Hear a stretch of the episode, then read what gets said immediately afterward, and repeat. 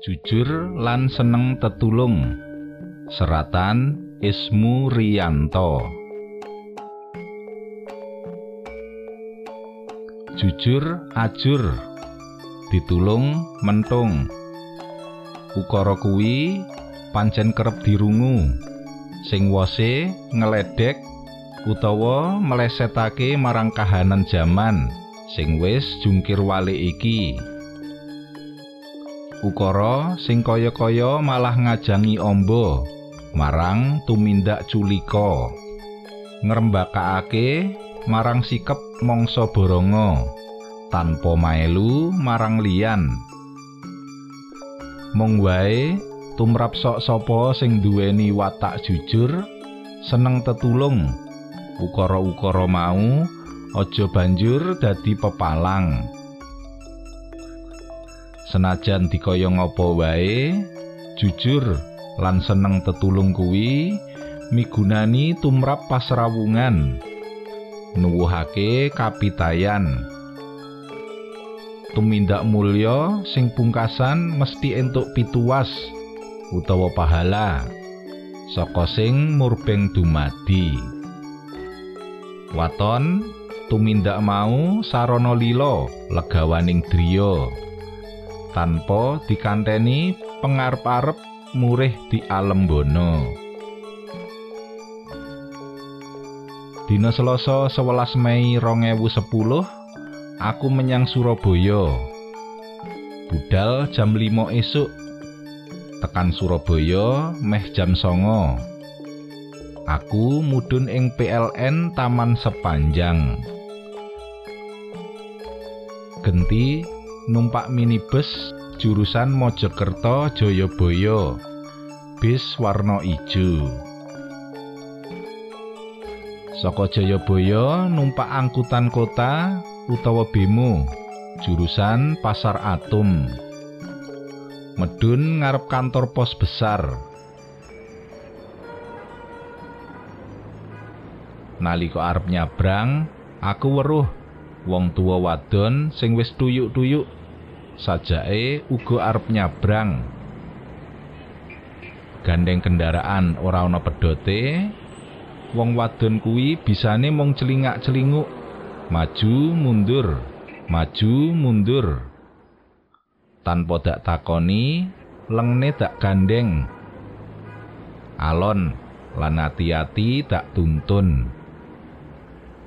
Sakwise bisa nyabrang kanthi slamet, wong wadon nyalami tanganku kenceng banget karo ngambungi tanganku. Ora lali ngucapake rasa matur nuwune makaping-kaping. Melbu kantor pos aku rada cingak sing arep njupuk pensiun isih akeh. Yen antri kira-kira isih butuh wektu setengah jam luwih. Buku pensiun tak tumpuk ing meja dhuwur dhewe.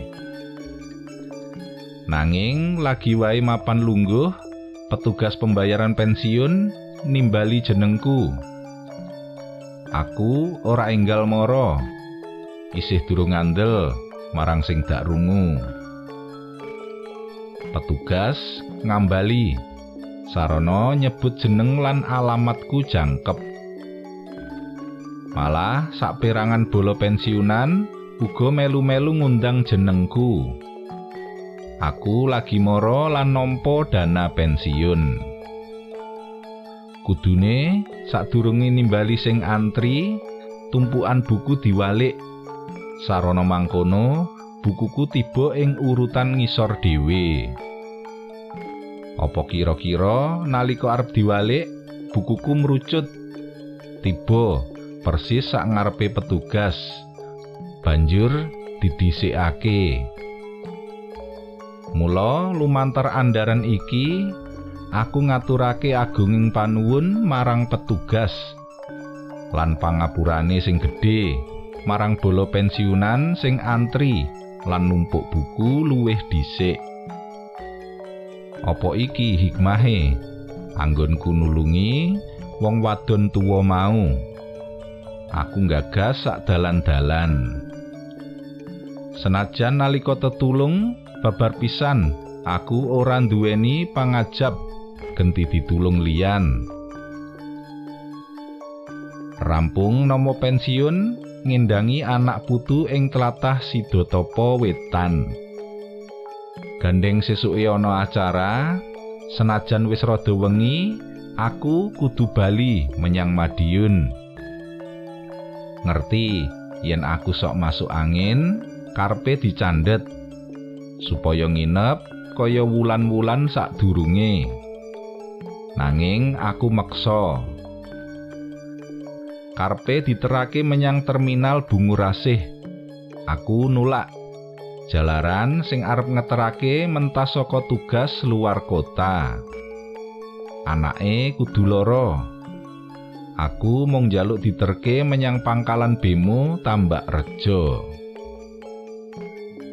Nalika kuwi ing gelora 10 November ana bal-balan. Bemo Len 5 jurusan Tambak Rejo, Jayabaya, arang sing operasi. Mula jam songo luwih aku lagi entuk bemo. Mudun Pasar Wonokromo. Oper minibus jurusan Mojokerto. Ngancik Jalan Ahmad Yani sakwise Mapolda Jatim udan deres. Selamat, selamat. Jroning batin aku memuji. Saumpama sida digandolake sepeda motor, apa ora jedindil nganti tekan medaeng udane durung terang. Kepara saya deres. Aku ora wani mudun. Adate yen arep mulih ngulon aku ajek oper bis ing medaeng. Ora perlu mlebu terminal. Aku terus melu minibus mengko mudhun ing panggonan sing ora udan. Nanging nganti tlatah kletek uga digrujuk udan. Mula tuwuh tekadku terus wae melu tekan terminal Mojokerto. Kanthi petungan saumpama udan bisa ngaso lan ngeyup ing terminal tur aman. Kondektur dak belakani karo ngulungake dhuwit 5000 rupiah. Minangka tambahan ongkos. Mas kondektur njarwani yen bis mung tekan krian. Aku bisa melu mung tekan bypass. Banjur ngulungi susuk telung ewu rupiah. Genahe tekan Wonokromo nganti bypass aku cucul dhuwit 5000 rupiah Wonokromo Medaeng taripe telung ewu rupiah. Aku mung manut wae. Lagi wae medun ing bypass, bis ngulon teko.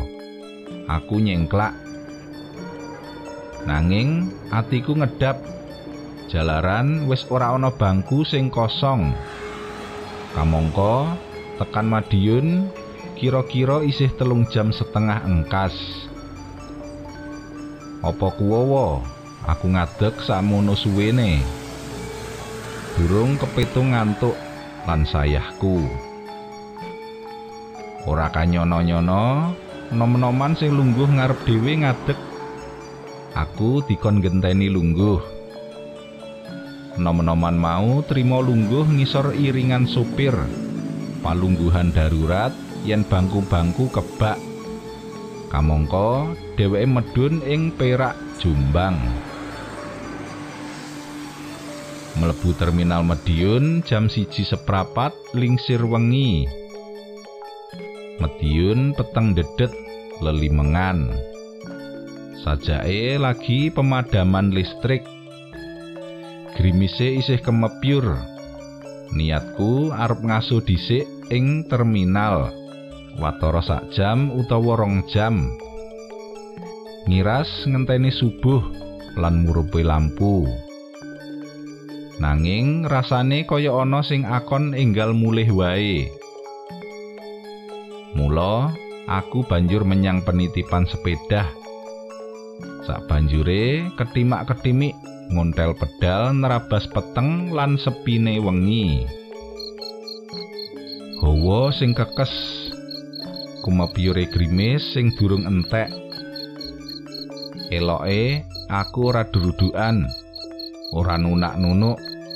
Kamangka sentir sak dumil wae ora ana sing sumunar.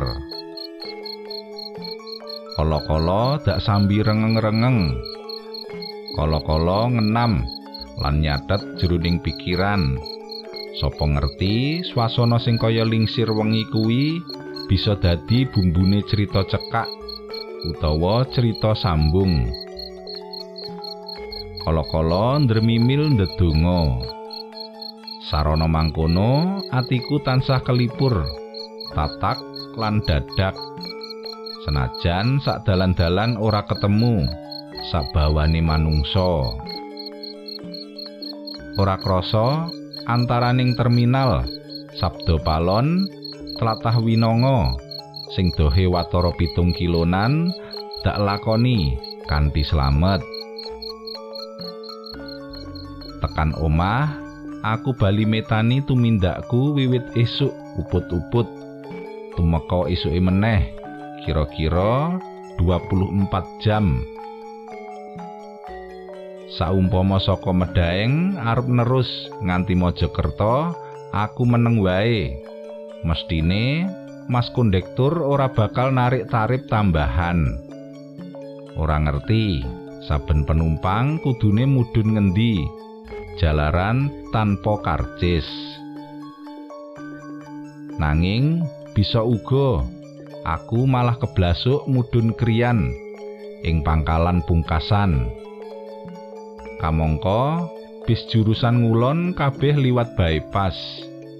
Supaya bisa tekan Mojokerto, kudu golek tetumpakan liya. Bisa ojek utawa charter sing ongkose mesti luwih larang. Wektune uga luwih dawa. Petunganku sing kaping pindho.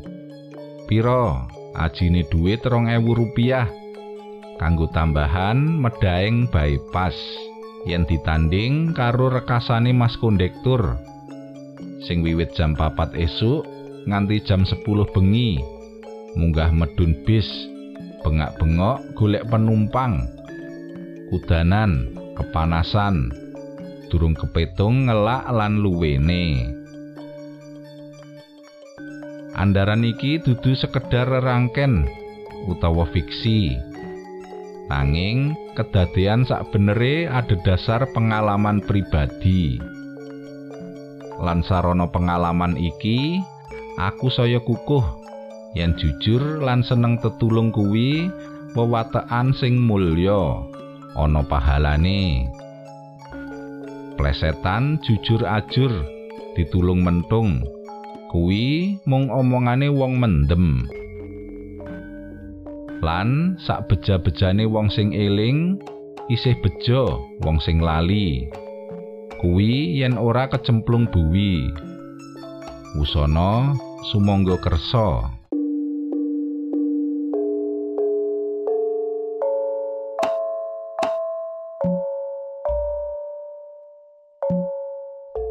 Inggih mekaten para pamirsa waosan cariyos jujur lan seneng tetulung.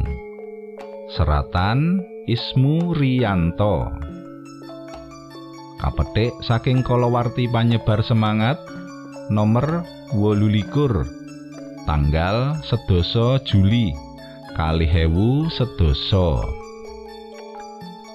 Matur nuwun